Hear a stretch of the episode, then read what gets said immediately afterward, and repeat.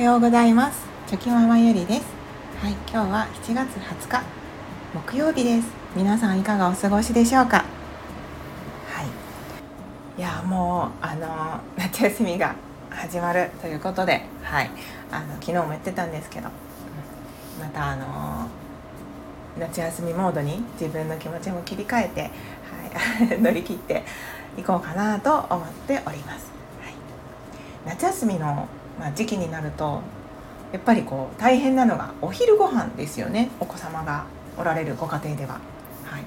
まあ、我が家も、はい、例外ではなくてですね、うん。まあ、夏休み以外とかでもそうなんですけど子供がいる時のお昼ご飯ってすごいいつもね何しようかなって、はい、思いながらいるんですけど、まあ、今日は あのそんな時におすすめのパエリアですね。お昼ご飯であのおすすめのパエリアのお話をしたいと思います、はい、別に私は料理のプロでも何でもないんですけどあの簡単にね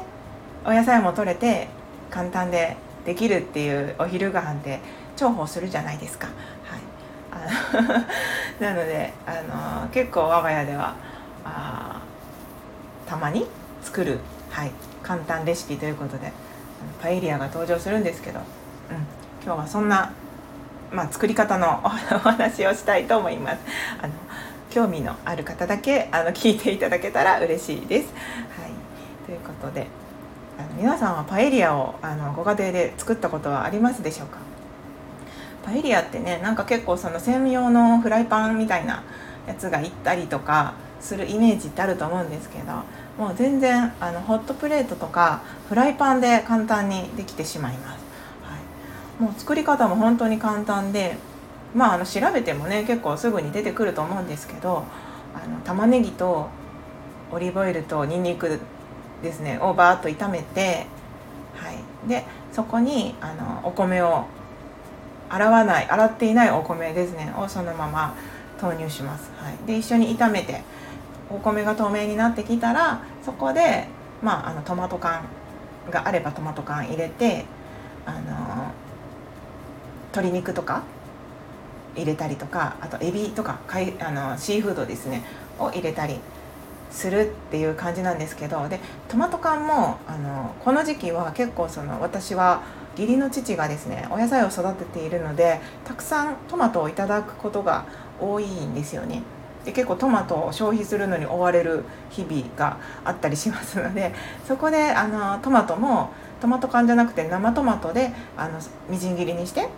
トマト缶の代わりに入れたりします。で一緒に炒めて、うん、で先ほど言ったように鶏肉とかシーフードとか、まあ、ベーコンとか本当に家にあるなんか出汁が出そうなあタンパク質系のものを入れて、でその時一緒にあのお水とコンソメですね、まあ、チキンコンソメとかいろいろ書いてあるんですけどもう全然コンソメでも十分美味しいのでコンソメとあとはサフランっていうのもまあ黄色いやつですよね。香辛料。色付けのために使うことが使うことを書かれてるんですけどサフランって結構高かったりあまり売ってなかったりするのでなんか代用でターメリックでもいいみたいです。はい。なので私もあのターメリックをちょっと入れて黄色に色付けして。そういうその、まあ、水とコンソメとターメリックをちょっと入れてあとはもうそこで蓋をしてはい。もう15分ぐらいあの加熱するだけ。であの OK です。超簡単なんですよね。なんか炒める作業と切る作業が、まあ、必要なんですけどそうしてしまえばあとはもうあのほっとくだけで出来上がりますので結構はい簡単にできるお昼ご飯かなと思います。で15分ぐらい経ったら火を消してそのままの状態で蒸らし作業ですよね、まあ、15分ぐらい蒸らすんですけどで蒸らし終えたら最後ねちょっとだけ強火にしてもう一回火をつけてね強火にしてあのちょっと焦げ焦げ目おこげを作るようなイメージで、まあ、12分強火で加熱してあげたら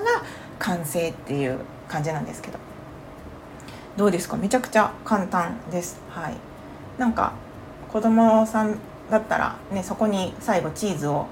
パラパラっとピザ用チーズとかを振りかけてなんかチーズパエリアみたいにしても美味しいですし、はい、でと結構生トマトとか使ったり玉ねぎとかも使ってますので、まあ、ピーマンとかね なんかそういうあのお野菜もあのあるものを入れてあげるときのこ類とか、うん、あのお野菜もしっかりとれて、あの体にもいいので,、はい、で野菜嫌いの子供もそれだったら何とかうちあの食べてくれますしうちの息子たちはあのトマトがあんまり好きじゃないんですけど生で食べるトマトが。でもそういうそのミートソースとかパエリアとかうんカレーとか加熱したトマトはなんかあの嫌がらずに食べてくれたりしますので、うん、なんか、はい、お野菜も取れてあ栄養価の高い あのお昼ご飯になります。はい、